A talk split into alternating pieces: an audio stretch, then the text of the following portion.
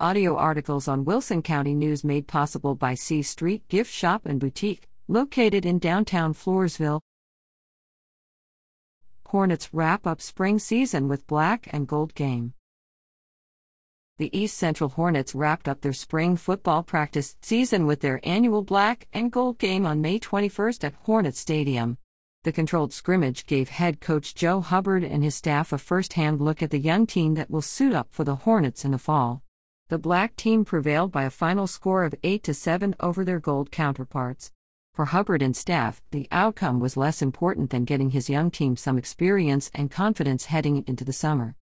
We saw what we wanted to see with this game, and the big thing was we came out of it scot free from an injury standpoint, Hubbard said. I thought the kids competed really hard, and they had a lot of fun. We saw a lot of spirit, which is something you want to see from the kids at this time of year. The Gold team scored the only offensive touchdown on the night, as returning starting signal caller Caden Bosanko capped off a drive with a 14 yard touchdown pass to wide receiver Cashin Johnson. The black team prevailed thanks to a pair of field goals from new starting place kicker Daniel Ghana. I thought that at the end of last season, about the last three games, we saw Kenyon McClure start taking over the reins at running back, Hubbard said. He's had a great spring. Our receiver kids, Reginald Stewart and Samuel Paget, they're coming along. I also thought Todd Dion Lott had a great spring. Caden has had an awesome spring, as well. He comes out, he leads us, he commands a huddle. He's just an operator, and we're expecting big things out of him his senior year.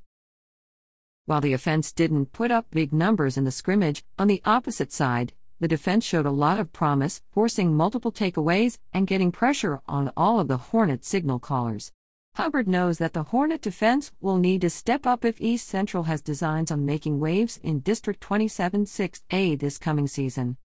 What jumped out at me from a performance perspective was how fast our defense was, Hubbard said.